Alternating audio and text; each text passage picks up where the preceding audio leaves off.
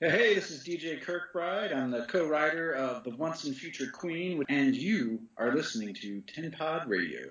Welcome to Shortlisted, the podcast where we take a top 10 list from the internet and talk about it for 60 minutes. We just set a timer, talk for an hour, and then shut up, whether or not we've made it through the list. We're not exactly racing the clock, we're just shortlisting the facts.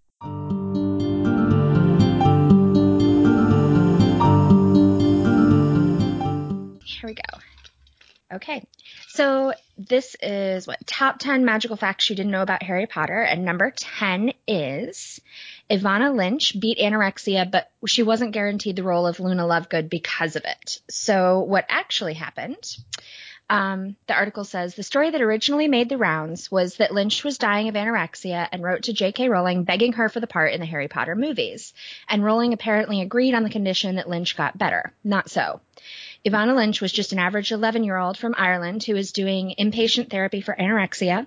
She also happened to be a huge or massive Harry Potter fan. She wrote to Rowling expressing her fondness for the author, and to her surprise, Rowling responded every time. She told Rowling about her disease, and the author encouraged her to beat it, but the role of Luna Lovegood was never mentioned in the letters.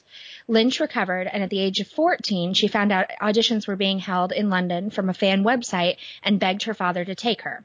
It happened in such a short space of time that I just didn't get to tell her, Lynch said. The producers told her, Rowling, because they just mentioned the names of the people, and she was really shocked. Yeah, uh, one of the things about most of these that I think is like I think a lot of these were pushed by like publicity people. Yeah, yeah, and well, and all the fan websites and yeah, because they're nice little stories for the most part. Most of them are. Right, right.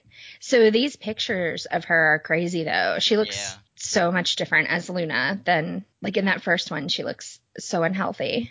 Yeah, and she's not like uh uh my girlfriend Marlena. Like she went to one of the Harry Potter days, and mm-hmm. she, and she's seen her and met her. Oh yeah. And she's not a, a big person at all, anyways. Like she's no. of a small person, like short, anyways, and stuff. Mm-hmm. And and yeah, seeing her like those previous photos is like yeah.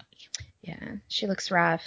She seems so cool though. Like she's just her character's very cool, but even like in interviews and articles I've read about her, she just seems like a really neat person. Yeah, and it's one of those things like you you kind of want to believe the story because it makes it seem like it was faded because she was so good at that role. Yeah, yeah. Well, I mean, even so though, it's kind of neat. I bet that was a really neat surprise for Rowling. Like, oh my gosh, this girl that I've been communicating with is she's all better and she's in my movie and you know. Yeah, I thought that was kind of neat. Is. And she does modeling and stuff now. Oh yeah, there everybody in the Harry Potter movies turned out just gorgeous. Yeah, except for the couple of them that went to jail or something. right, or the one of these is like about the ones that died. Yeah. yeah. so the other thing that I like about these pictures, which has nothing to do with the fact, but in every one of them she's wearing blue, like, and she's Ravenclaw, and it just is so perfect.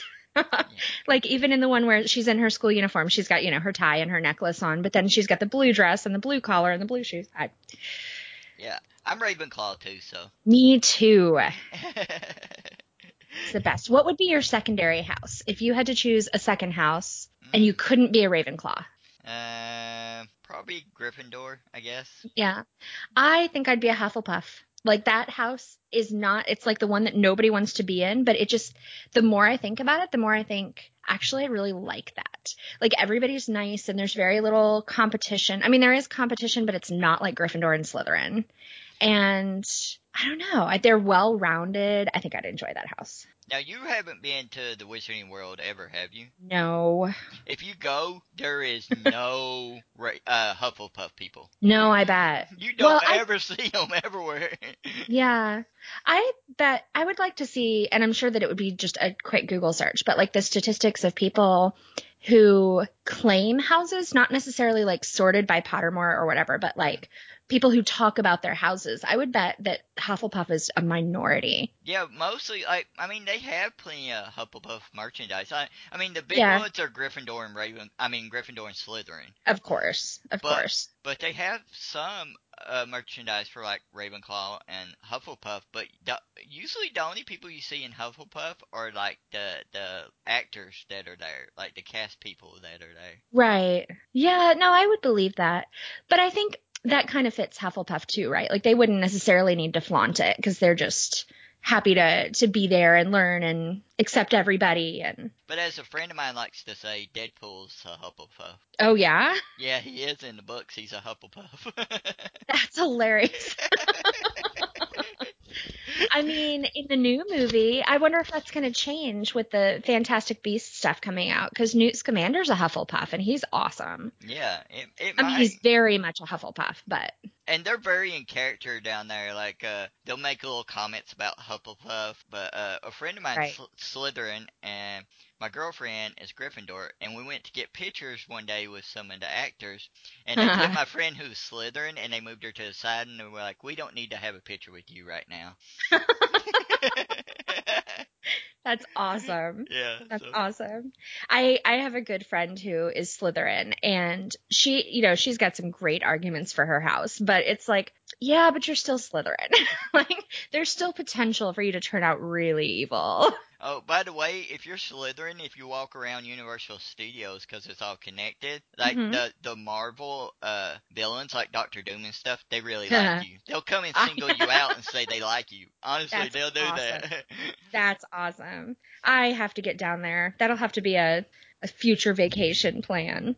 yeah, it is really great though. It's really worth the money if you get a chance. Yeah, oh, that'd be so great. All right, so this next one's about my favorite character, which I I love Severus Snape. I the day that Alan Rickman passed away, oh my gosh, it was the whole school.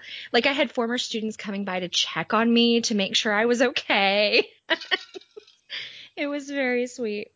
But um, so this is a disappointing one to me. Alan Rickman didn't really know about Snape's secret from the beginning.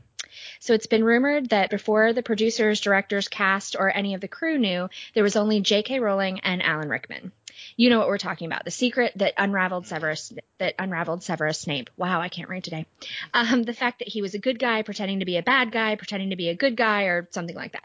Truth is, the only one who knew from the beginning was J.K. Rowling. Not true. I don't know who thinks it's true, but it's not true, Rickman said. She gave me one tiny little left field piece of information that helped me think he was more complicated and that the story was not going to be as straight down the line as everyone thought. Rowling thought it was important that Rickman knew that Snape was going to be a very important character later on, but she never mentioned him being a double agent. Strangely enough, Rowling has never mentioned anything in the matter on the matter in any interviews, leaving it to Rickman to answer any questions on Severus Snape. So, was Snape's secret planned from the beginning, or was it just a fluke? I suppose we'll have to wait for Rowling to let us know through Pottermore. Yeah, this is one like uh brings up like uh, the times that she did tell people. Like, uh, have, you, have you heard the story about the thing with Dumbledore where the director wanted to do uh add a little thing about his girlfriend, Mm-hmm. and she had to tell the director. Like, She was like, "Nope, he's gay." yeah. so like, I don't think she told anybody anything unless she had to. Right. I would like to know what it is this little one tiny little left field piece of information. I want to know what that was. I we'll never know, but I would love to know what she said. Like you're not really a bad guy. I don't know. Like what was the I don't know. what like, was it she told him? the thing I love about Snape as a character, and people tend to almost forget about this still, is that it's there's no point where he's was absolutely a good guy. Like No. like he basically it was Lily is the reason why he did good things. She made Right. him do good things. Right, his instinct was to be just as evil and dark as anybody else. hmm It was just, you know, that whole love thing, which is, I mean, that's also how Harry survives and Voldemort dies and Quirrell dies and everything, you know, but yeah, I don't know. I loved Alan Rickman as Snape. He was so perfect. Yep, he should have had an Academy Award for the last movie. Oh, yes. Oh my gosh. He's That- just so oh. good. it was really good.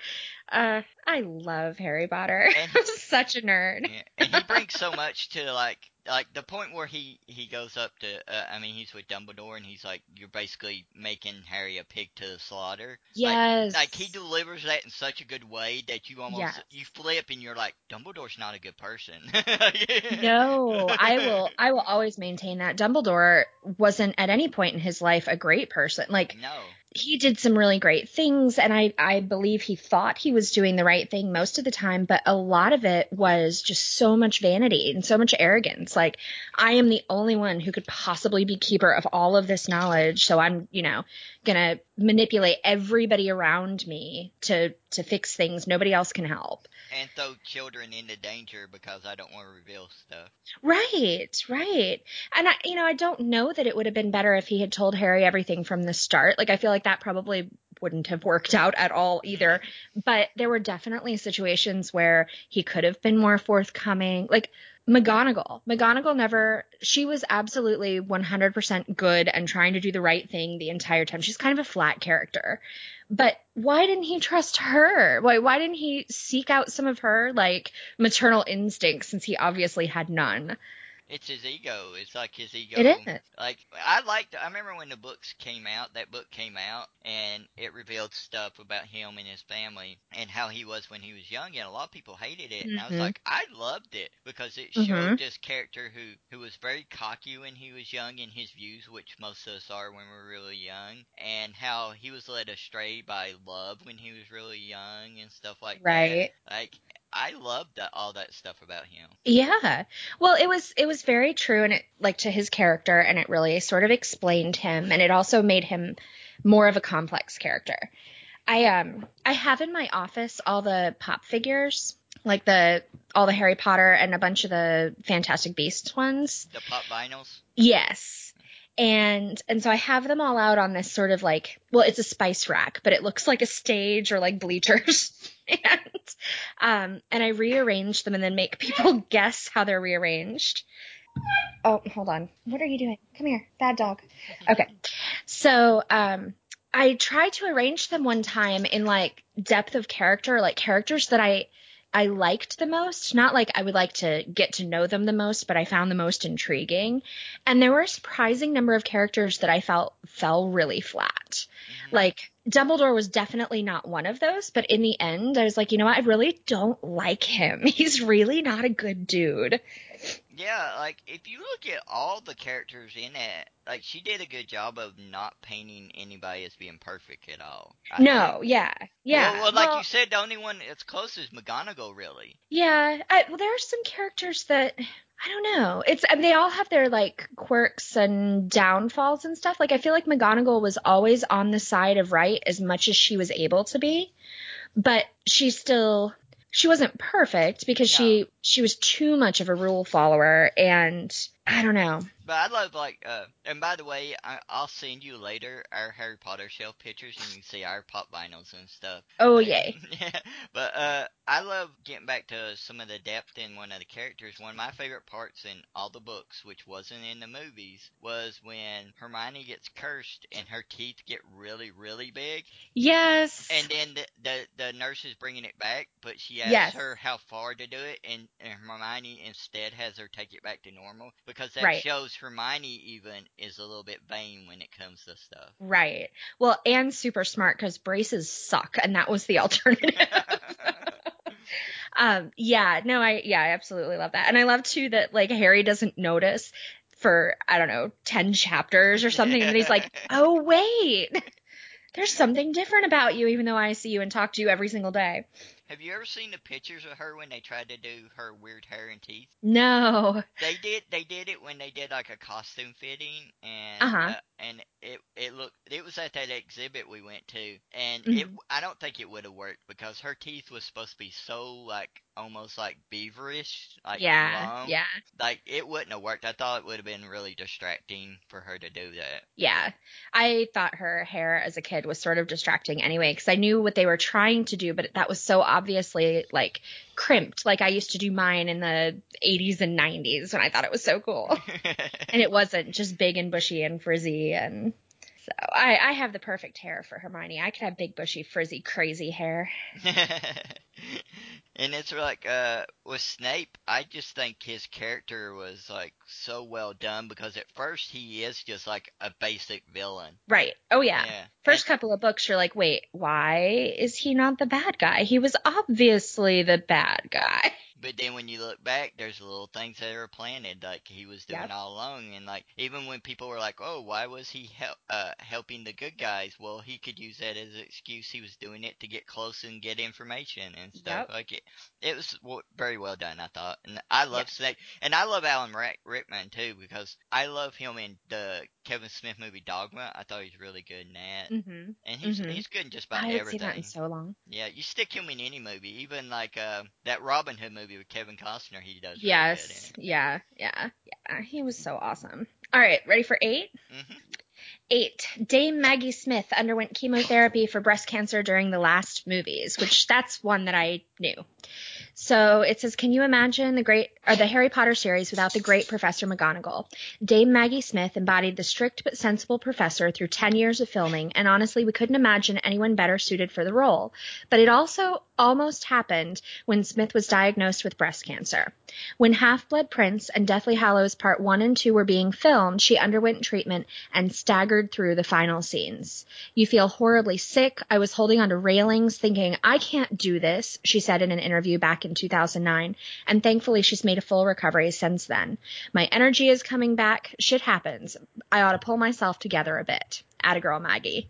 I love that shit happens is, Yeah. is her comment. I actually didn't know this one. Oh no. No, and that explains like I remember seeing the last two movies and thinking, man, she is a lot more frail looking than she Yeah, was. In, she got like, old. Like, Yeah. I- even to an extreme, you know, you were thinking those movies weren't that far apart. Like, Right, right, and and chronologically they're not far apart either, so it's not like they should have aged her character. mm-mm. But yeah, but still, she did such a great job. Like she had some Yeah. powerful roles in that last one, especially, and she was just she just did it. and that part at that that last one where she basically, uh, I forgot the exact line, but where she's like, defend your school when she brings the statues alive. Yes. That'll make you tear up every time when Every time she's like, I've always wanted to use that spell. and then uh, Mrs. Weasley gives her a look like you're a little bit crazy. right. This is a side of you I didn't see when I was your student here, or however old she is. Where does she? Do you know where she falls age wise? I think she's around like I think all wizards age a little bit uh like they they they get a little bit older than humans. Yeah. She's not like Dumbledore. Dumbledore's a lot older because he had Mhm. like the stone with him and stuff like that. I Mhm. think he's a lot older. I think she's around normal age, I think. But Um. Well, like, would she have been there when Harry's parents were there, or would she have been like, would she have been a student or a professor? She's more professor age when they were there, right? I think she was. Wasn't she? Oh, oh, oh. You know what? She was because she knew Pe- Peter Pettigrew and all of them. Yeah, yeah. So she Yeah, yeah, would yeah. have been. Okay. Yeah. So she's yeah, she's older. Although I say that, and I teach with some of the people that taught me, so that doesn't make you all that old. No, uh, not really. It really doesn't. And you gotta think like Hagrid was there as a student during that time too, and he's Right. he's a teacher later also. So right, right, yeah. Hagrid, um, well, he would have been around the same time as Voldemort, hmm um, which in the new movies they're both children during the first Fantastic Beast movie. Like they're not in them, but they're both children during that time. which, Which did cool. you enjoy? Just as a side thing, did you enjoy the new movie? Absolutely. Yeah, I really, really did. My favorite character was Kowalski, Jacob, the muggle. Ugh, Mhm. he was the best. He was good.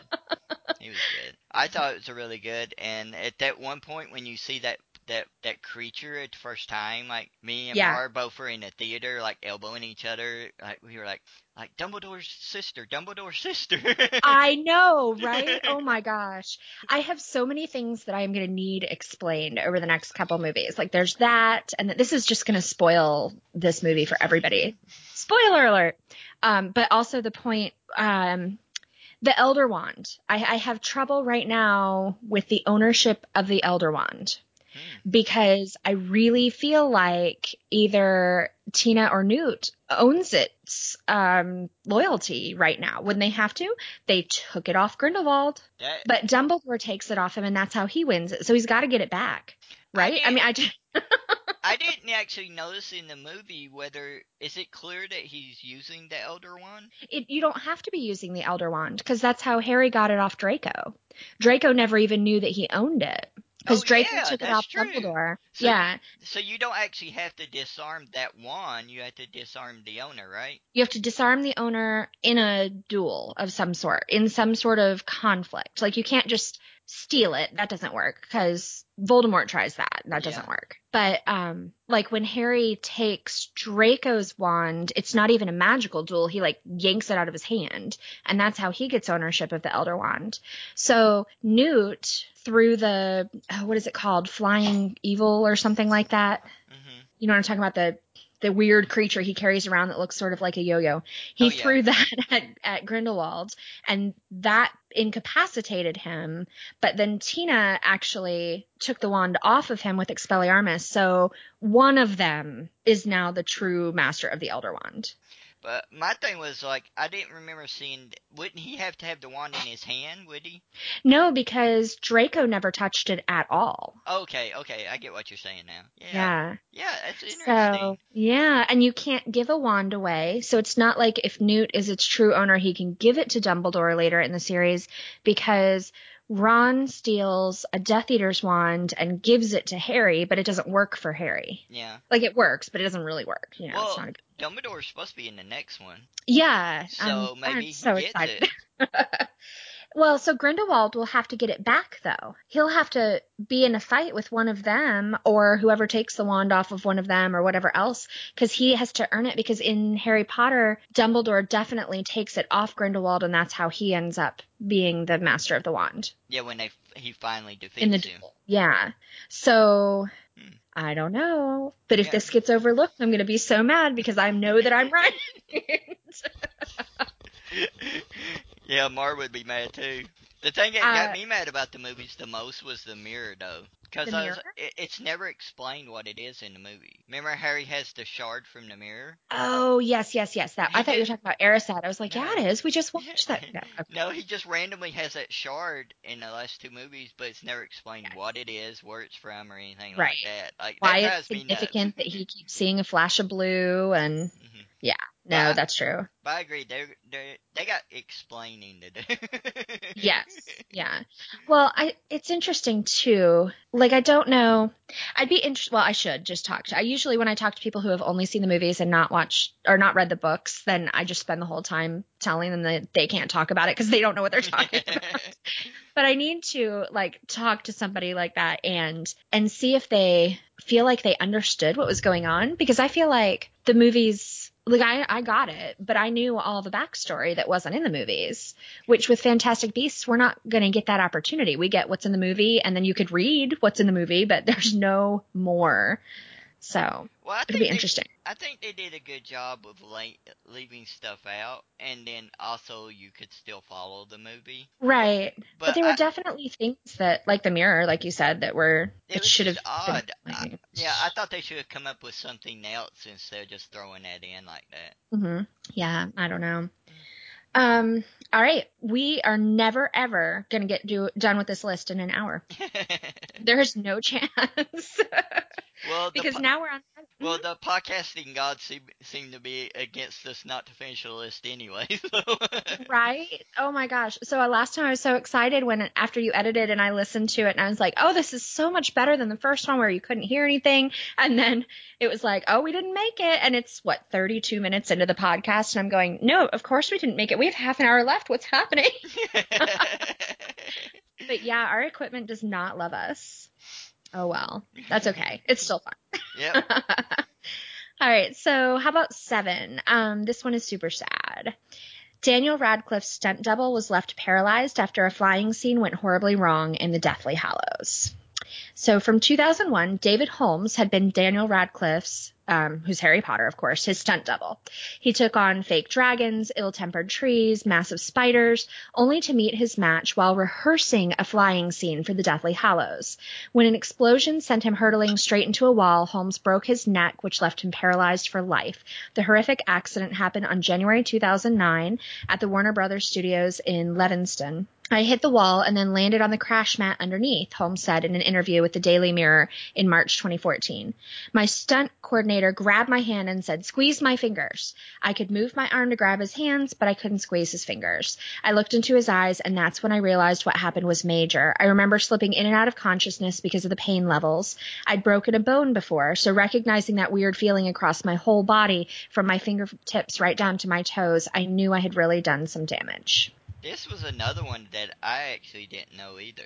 I did not either. I had never heard this, which seems awful. Like I, that we should have heard this. But there's actually like a lot. Uh, having some friends that work in like uh, the movie business, there's Mm-hmm. so many people that get hurt on working on movies. You just never hear about it. Oh, I'm sure. I'm sure. Well, you wouldn't want that to be what the publicity was Yeah, about. yeah. But uh, like you only hear when it's like. Uh, like they think it somebody sets up a bad example, like the Resident Evil movies. The Mhm. director of those movies is known to rush things when you shouldn't rush things, and there's been like three. Oh. There's three people that's died making those movies. Oh my gosh. Yeah, so like you have a certain situations like that, but like yeah, I hadn't heard that, and it shows you also how their stunts don't even seem that dangerous, but somebody still got like major uh, injuries from it. Right. Well, yeah, I feel like being blown back against a wall, that's a pretty typical stunt for any movie. There are so many explosions or winds or magic or whatever. Like that's just, that's a normal, I would think you could do it a hundred times, but he must have just landed exactly wrong. Yeah, It's awful. it doesn't Um, take much to like do it. It's like uh, an inch here or there, and somebody could get injured Right. for life. Right. Yeah. That's that's rough. I hope that they treated him well. Like I hope that they are taking care of him forever now cuz I mean they certainly have the budget to do that. And that's the end of his career. Like that's that's what he was doing for a living and that's over now. Mhm. Yeah, that was a sad one to hear. Like this list is uh to me it's a little bit odd because it was talking about mystery. I mean like kind of like things you didn't know about Harry Potter and it threw in some facts and then it threw that one kind of in the middle of it and I was like, yeah. "Oh, that's kind of a serious one right in the middle of this." Yeah, that's dark. Well, I don't know that um the one before about Dame Maggie Smith, that one's yeah, pretty that's true too. and it really the first one about anorexia and Evanna Lynch, that's yeah.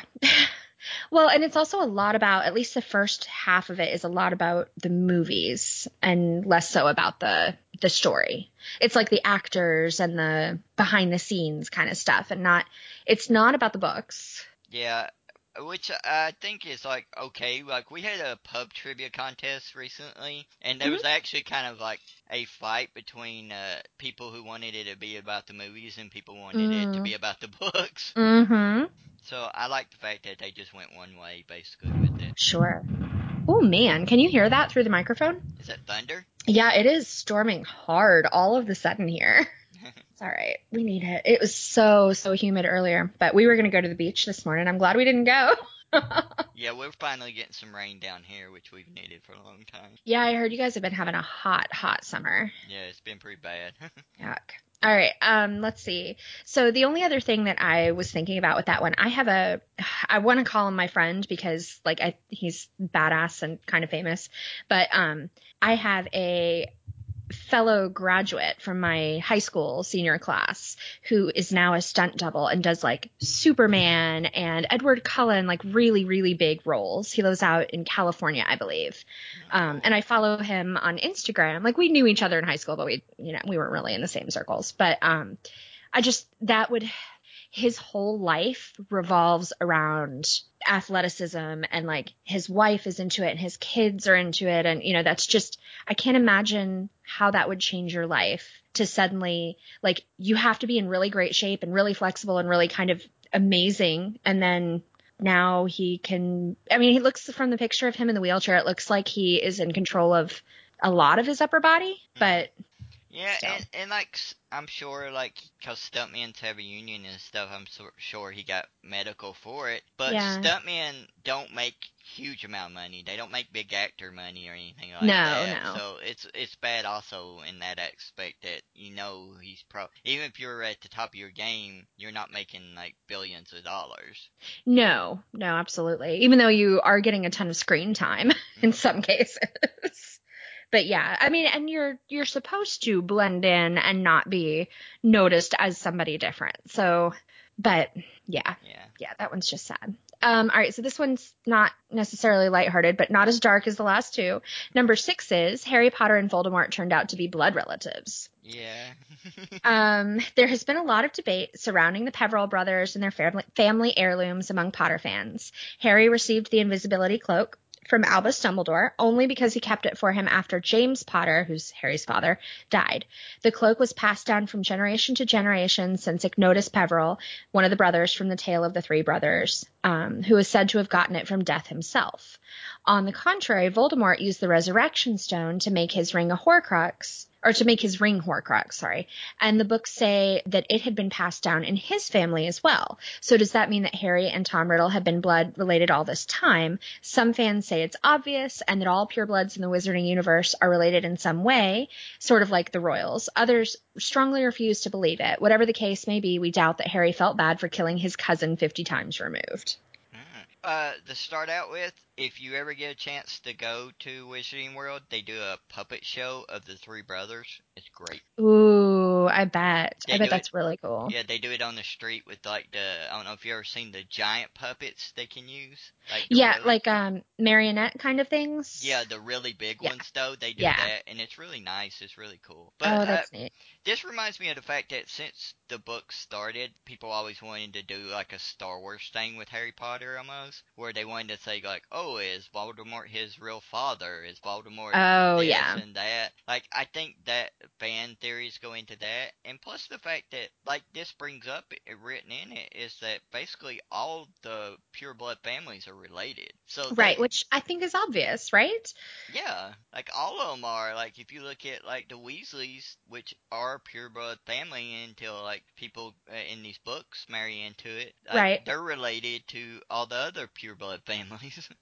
Well, because it seems like wizards don't do a whole lot of moving from country to country. no, it's I mean, there's a little bit, but Fleur moves. That's basically the only one that we see actually leaving.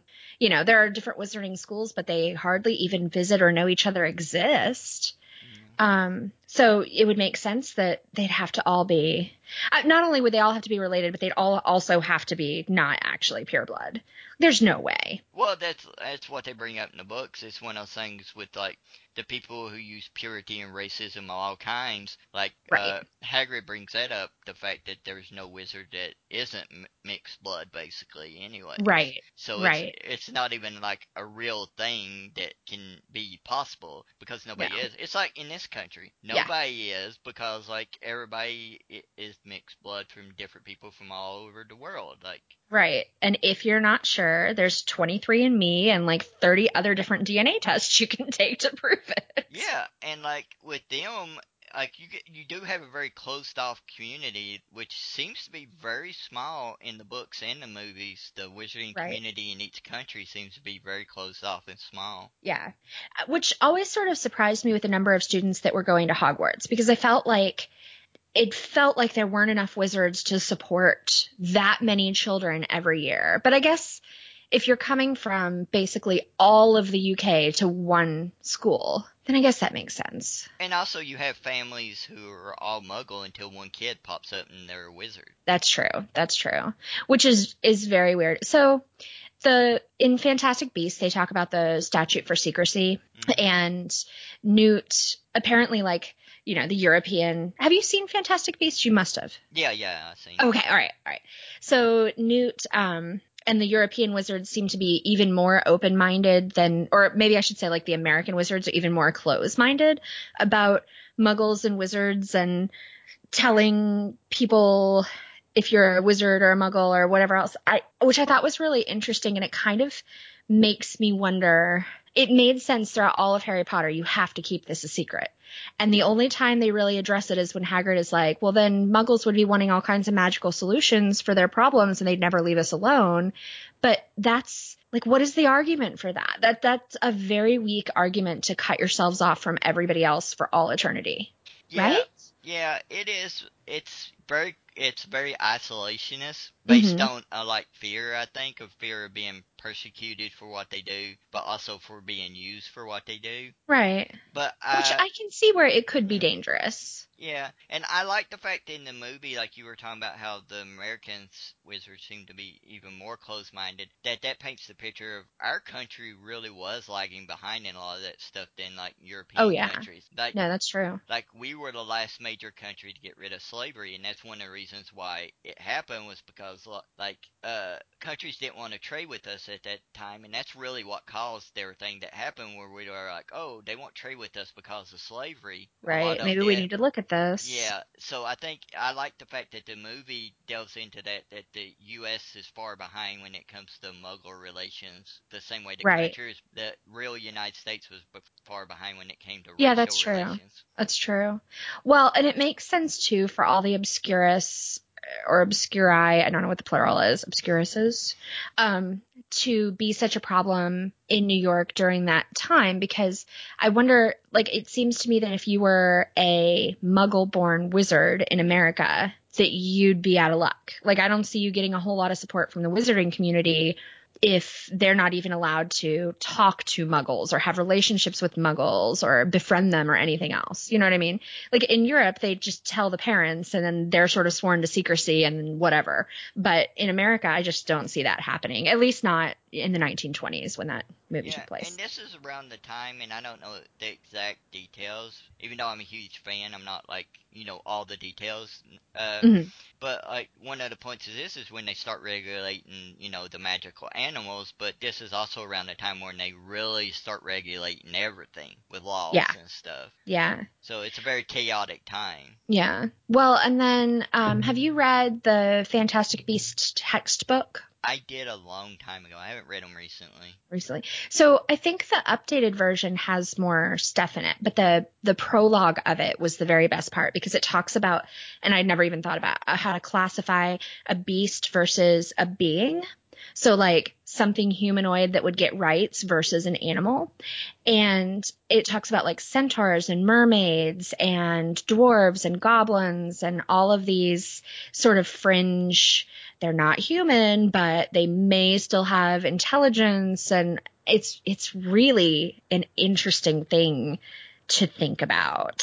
Well, the, the books explore the fact that a lot of those groups were with Voldemort because wizards still didn't consider them equals. yes. Yeah. So, well, and like- the centaurs had a lot to do with that apparently if you, you know, go into all the history, Yeah, which is interesting. yeah, the giants joined in with them because of that. Mhm. Yeah, yeah, it is really interesting. So, but it also is very cool because Newt ends up being responsible for things like the beginning of the werewolf registry, which then when you get to Harry Potter in like modern days, it's like, mm, is this really a good thing or is this not, you know? So it's like he, he just had his limitations as well, which I thought was cool. I love that she makes round characters.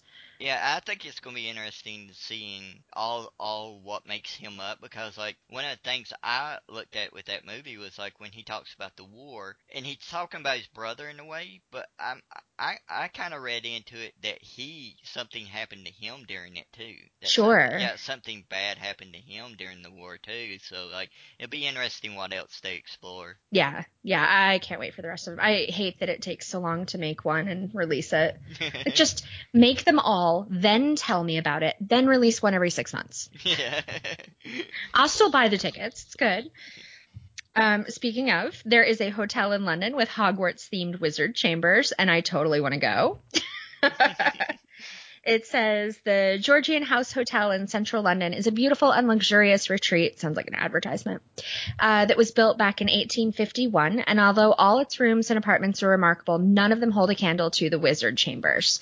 It comes with potion bottles, cauldrons, four poster beds, various wizard decor that make the room feel as if you've just come in from dinner in the Great Hall. The site offers various tours a muggle can take to educate themselves on the wizarding world, but the room Um, but for the room being 209 pounds for two people a night, it's not cheap. So yeah, I no, I'll never be able to afford it, but it looks awesome. There's been rumors forever that they're going to open up a hotel of that down here. They should. They they absolutely should. Doesn't Disney have all their themed hotels? Yeah, but Harry Potter's like Universal. But yeah, Well, but right, could- but I mean, it obviously works. Yeah, they could. I mean, it could work, and they could do one. I mean, I know friends of mine that want like basically all of Universal Studios to be nothing but Harry Potter.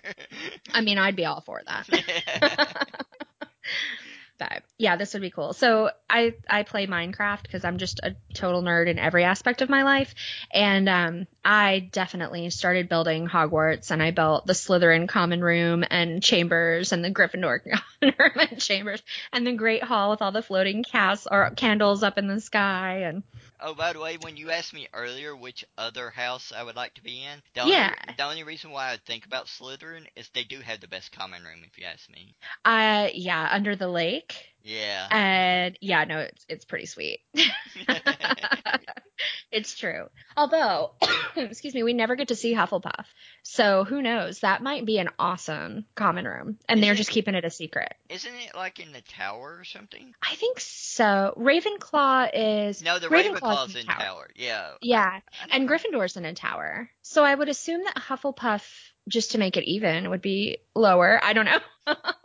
but that's the one house that we never go into. Because there weren't very many characters from Hufflepuff that really made it to the end of the books. No, not really. Huh. So, and there weren't very many that stood out at No, all. Basically, Maybe I just feel bad and that's why I want to be Hufflepuff.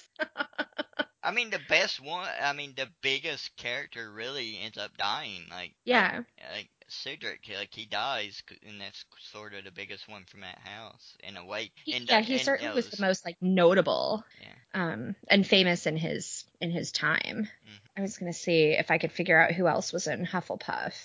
Well, a lot of Uh, people think actually that Luna is because when Luna wears all the Gryffindor stuff.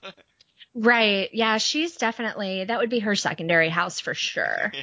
Because she would never have any interest in Gryffindor or Slytherin. Like that's just not her her thing. Mm-mm. Um, yeah, I mean Sprout obviously was there. Oh, Tonks was. Yeah, Tonks, Tonks was a Hufflepuff, but not during their time. Ernie Macmillan, and he's kind of a jerk. Tonks is like my Justin second favorite character. She's awesome. I wish that she was in the in the book or in the movies more. Like I- they could have done more cool stuff with her. And they had a really good actress play her too, so it would have been really good. Yeah. Yeah, my uh, my first favorite character is Ginny, and then Tonks. Oh, um, I really like Jane. So there's been a lot of people lately who have been making good arguments for the Weasleys. But lately, one of my favorites has been Hagrid because I think he was such a great dad to Harry and got no recognition for it at all. But he was like the only real loving father figure. Like he he didn't have the mental capacity or the power to really be Harry's father. So it wasn't like Sirius who had some power or Dumbledore who had some power, but he's the only one that like cheers him on and cares about his emotional well-being and is sad when they well McGonagall's a little bit sad, but like sad when they leave him behind for 11 years and Yeah, he's kind of like a surrogate parent to almost all the kids in that school. he is, but he's got a special place for for Harry. Yeah, he does. Like, Um, number four, I don't know why this is considered a fact, but we'll go anyway. How are we doing on time, by the way? Are we like two hours in already? no, we're like uh 25 minutes until. oh, okay. Oh, wow. We have a lot more time than I thought. Cool. All right. So we might make it. hmm Uh-huh. Number four, uh, J.K. Rowling hid a lot of plot details that were later revealed, which is not a fact. That's an opinion by definition, but whatever. It says, if there's one thing that was safe to assume, it would be that J.K. Rowling loves her riddles. Hmm, is that why her antagonist's real name is Tom Riddle? Well, it sure seems like she's quite the Riddler. This is so cheesy. If you look at all the puzzles hidden in the pages of the Harry Potter series. Remember how Tom Marvolo Riddle uh, became an anagram for Voldemort? Well, I am Voldemort or Lord Voldemort. Well, that's just one small taste. In the Order of the Phoenix, after Harry and Dudley were attacked by Dementors, they return home to angry Uncle Dursley. And when Harry mentions they were being attacked by Dementors, Uncle Dursley demands to know what they are, only to have Aunt Petunia tell him, absent-mindedly of course, they guard the wizard prison of Azkaban. An astonished Harry Potter then asks her how she knew about them, and she responds with, I heard that awful boy telling her about them years ago. Obviously, Harry assumed that she meant his father, James, but we learn in Deathly Hallows that the awful boy that Aunt Petunia was referring to was actually Severus Snape. And that's just one conundrum out of numerous others. Yeah. So, uh, well, one other thing is is explores is the fact that how detail oriented her writing is. Like, yes. It's it's all works. There's so much stuff it works, even though it's like it's simple enough to read, but all this Mhm. stuff just like flows and is connected and stuff. Yes. Well, and that's, you can listen to them and watch them over and over and over and over and over again, and there's always something that you didn't notice. Yeah, there is. Like I've listened to those books on CD. Or Like read, you could read them too, I guess. yeah.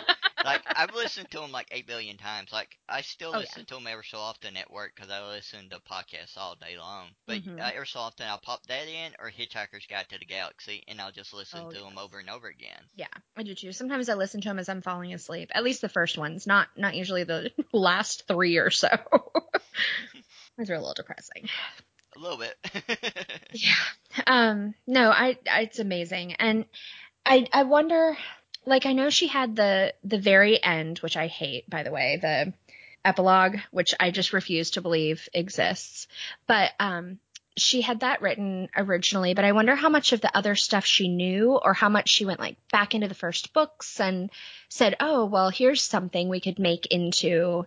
A bigger thing. I just, I, I would love to know her process. How did she catch all of that? well, most And- most writers tend to map out stuff and then they'll write certain scenes as they think about it. Yeah, yeah. But even so, that's it was thousands and thousands of pages worth of things that all had to be tied together and she did a pretty flawless job. I mean, there are there are some things that are like, hmm, but most of it is really well done. It's, you know, foreshadowed in the beginning and then it becomes a thing later on that's really important and you never noticed it in the beginning and I don't know. It's it's very cool. The reason why I don't mind the epilogue is that as a writer, I've always seen it as her way of putting a final stamp on the characters. Then- Yeah. Then, she doesn't end up like it's almost like Agatha Christie with the character Poirot when she kills him, and she did that to Right. say this is me killing him off. Right. Now he's over. You can't go on. Yep. So from point A to point B, these are the stories for him that when I die Right. and people write other ones, then those have nothing to do with my character. I killed him off here. And I think in Yeah. a way she was trying to say like this is me putting a stamp in and and she didn't actually plan on writing anything else in the future at that time. So she was probably just Right. putting a stamp at the end of it saying this is how it ends up in the future. Nobody else is going to come 30 or 40 years later and write what happens. and right and change it which is fine but what i don't like about it is it reads like fan fiction everybody in her whole story bad things happen to good people and you don't always get what you want and you have to make sacrifices and sometimes you do the wrong thing and then in the epilogue it's like and they all lived happily ever after and they all got their dream job and they all married the person that they loved and then they were all friends when the next generation came along and like that's just not it doesn't even fit with the style of the rest of her stories. I don't I But don't you, when you write a prequel or a sequel to anything, and and what that epilogue was was almost like a a end point of it, as like Mhm. a sequel end point of it. You tend to write yourself into corners. You know what I mean? It's like when you write Yeah. pre when you do a prequel of something, you tend to write stuff people know and it leads up to it. Like the Star Wars movies, they were handcuffed the prequels from the beginning because they had to write Right. stuff that people already knew. right, they had to reach the end that was already decided. yeah. So at, when her when she decided to do that epilogue, you- you're basically like, what are you gonna write that they all were, you know, were miserable or something like that. By her nature Yeah. actually deciding to do that, she almost made herself have to write kind of a happy ever after thing when she decided to do that. I think. Yeah.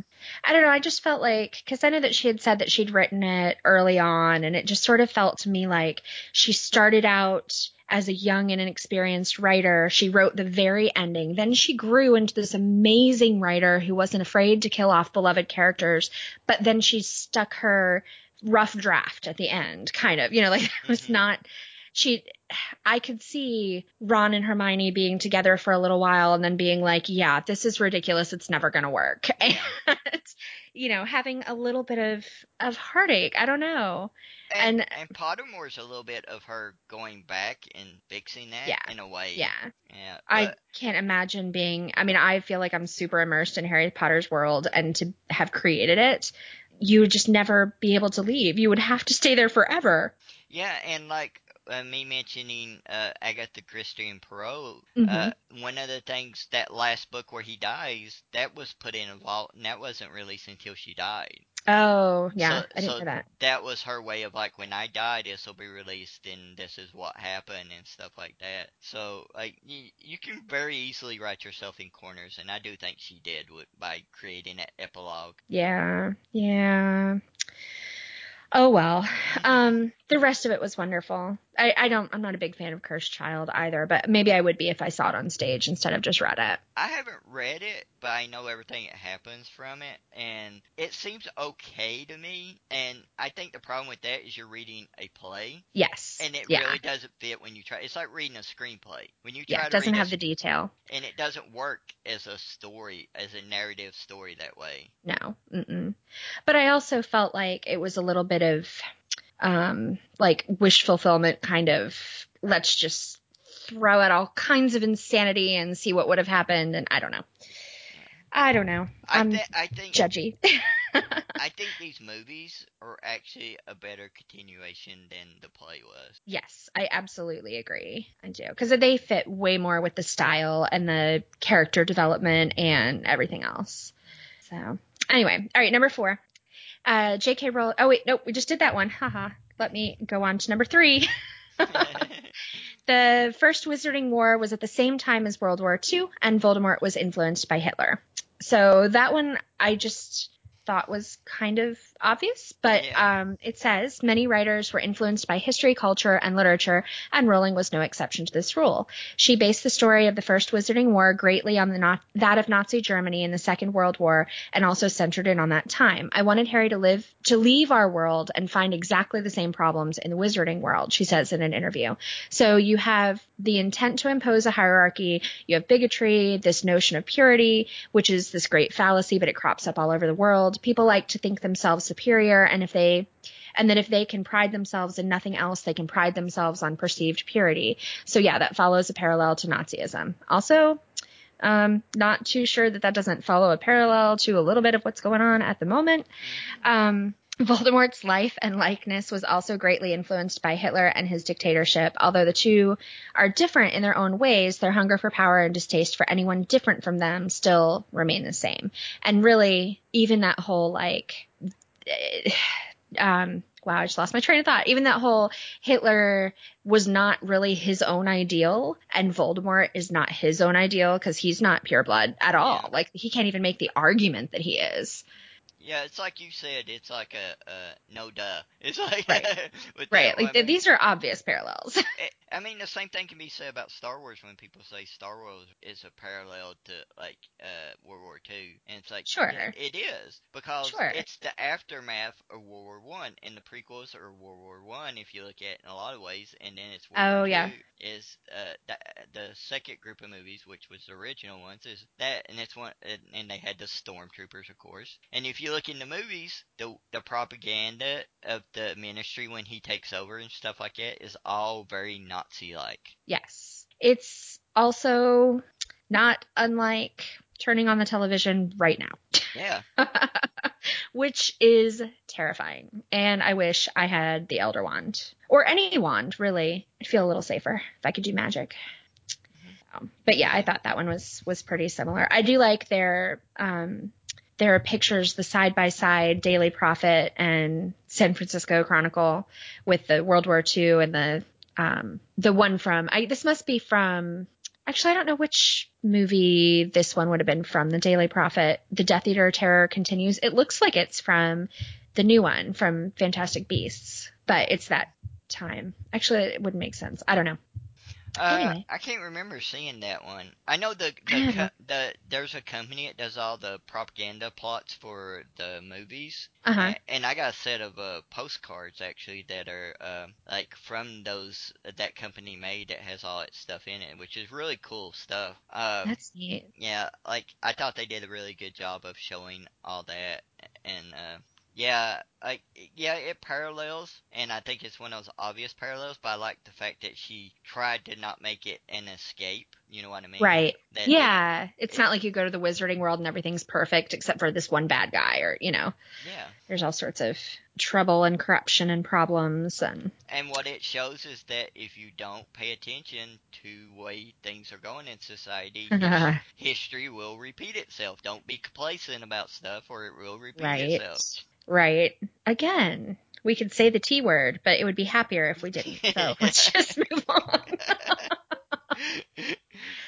Uh, all right, so um, this one's super sad. As she laughs, 17 actors who worked on the Harry Potter movies have died. And I will admit to not knowing all of these, because not all of them are major roles, but there have been some pretty major actors who have died.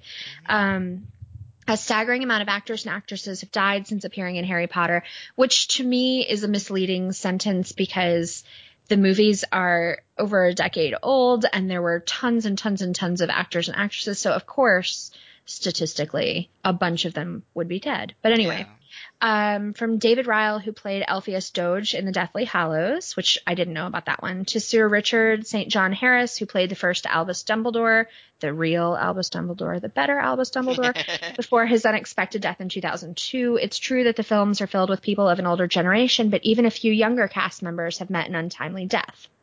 David Legendado, Le- Legendo, I don't know, who played Greyback, Fenrir Greyback, for example, died at 51 because of heart-related issues, and an even younger actor, Robert Knox, who was Marcus Belby, died at 18 when he was stabbed to death outside a bar defending his little brother. Others included Timothy Bateson, who voiced Kreacher, the house elf, Richard Griffiths, who played Vernon Dudley, and Rik Mayall, who played Peeves the poltergeist, but he wasn't actually in the movies. They cut all his scenes out. Yeah, which I didn't like because I liked that actor.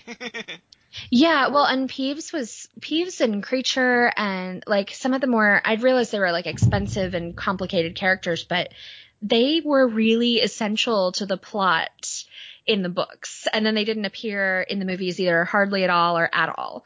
Yeah, like the Party of the Dead in the books. Remember that? Yeah. Like, yeah, like that's Yeah. a really good part. Yeah. Uh, one one thing uh mentioned right away is like you were talking about who was your favorite Dumbledore. Mm-hmm. I actually like both of them because I think the first one fit for the first couple of movies, and I've talked to this Mhm. with the friends of mine because they were more more for younger ages, and the other one fit for the later movies because he was more serious in a way. Yeah. He just needed a little bit more of the calm and like serenity of the first one. I think maybe somebody right in between would have been Yeah. perfect. But And, and my favorite actor on this whole list is the guy that played Vernon Dudley. no kidding. Uh, yeah. Like a show I love a lot that he was on was a show called Pie in the Sky. hmm which was a British uh, detective show where he plays a cook that uh, was a cop and retired, but they keep bringing him in for mysteries and stuff. Of course. okay. As as you do in all these shows where it, like you're Yep. uh, you're uh, a writer or you're whatever an actor and they bring you in to solve mysteries or whatever. Right. But, right. But he's really Because the people who are trained to do that and actually employed to do that can't possibly do it without your help. yeah, but he's really good in that. So he was like one of my favorites. Yeah. Well, that was that's a rough role to be assigned to. It's like Dolores Umbridge and, you know, all these people that just really aren't redeemable in very many ways. You know, I feel like she was worse than at least Voldemort had an excuse and Snape and the Malfoys sort of had an excuse. And then there's like the Dursleys. Uh, Nope, they're just shitty people. oh yeah, and that shows it's it's like good writing because it shows like this person is just a human person, and they're worse. Uh, like you was talking about people who've only seen the movies. If you've never seen the movies, you don't know that they are awful to him in the books. They beat him in the books. Oh yeah. No, it's Yeah. really, really terrible. Yeah. Toby was saying, "Ah, they're so rude. They're so rude." My four-year-old when we watched it the other day for the first time, And I was like, yeah, in the movies, they really are very rude, but in the books, they like need somebody called on them, right? CPS Yeah. needs to get involved.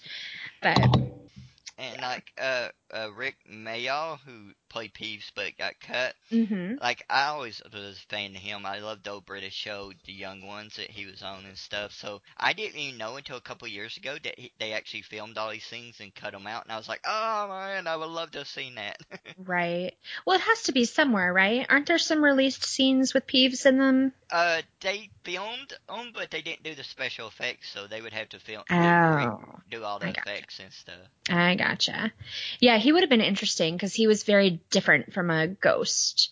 And I think that seeing him would have made that more clear because in the book, like they describe him, but then he has a lot of the same qualities as a ghost. He can go through walls and he can interact with things to an extent. And, but, um, but he wasn't. He was this colorful, clownish, evil little jerk that And the host, actually turned out to be kind of cool in the end. and like all her details, like we talked about earlier, like the whole story of all the ghosts and like the Mhm. the Bloody Baron and all those Yes. and that story with all them could have made books eh, on their own, just those. Oh yes. Oh yes. Yeah, and how they're all interconnected and yet they all came back to Hogwarts to live together.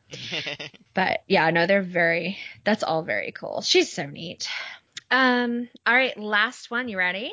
Yep. J.K. Rowling regrets Hermione ending up with Ron instead of Harry and nearly killed Ron off. I'm okay with this. It seems that J.K. Rowling had no love lost for poor Ron Weasley at times. She admitted that she may have got it wrong to pair him and the beautiful, beautiful Hermione Granger up in the end when it was obvious that Hermione should have ended up with Harry Potter instead. That I don't agree with. Um, I wrote Ron Hermione relationship as a form of wish fulfillment, she said. fulfillment, That's how it was conceived, really, how it for reasons that had very little to do with reasons that had literature very- and far more to do with me clinging to the plot as I Clinging first to the imagined plot as I So, we didn't quite make it this time, but that's not all bad news. We're planning on a very special episode of all the top items that we've missed. Subscribe so you don't miss that episode or any episode of Shortlisted.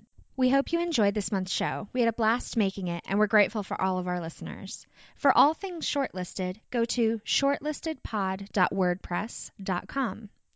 Shortlisted is part of the Tin Pod Radio Network.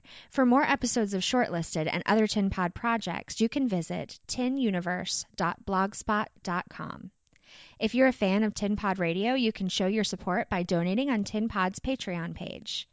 We'd love to hear what you thought of our show. If you'd like to give us feedback, your thoughts on this month's list, or your idea for our next top 10, email us at shortlistedpod at gmail.com. And don't forget to check out Erin's other project, Crime Crazy, a weekly true crime podcast. Find her and her amazing co host Jordan at crimecrazypodcast.com.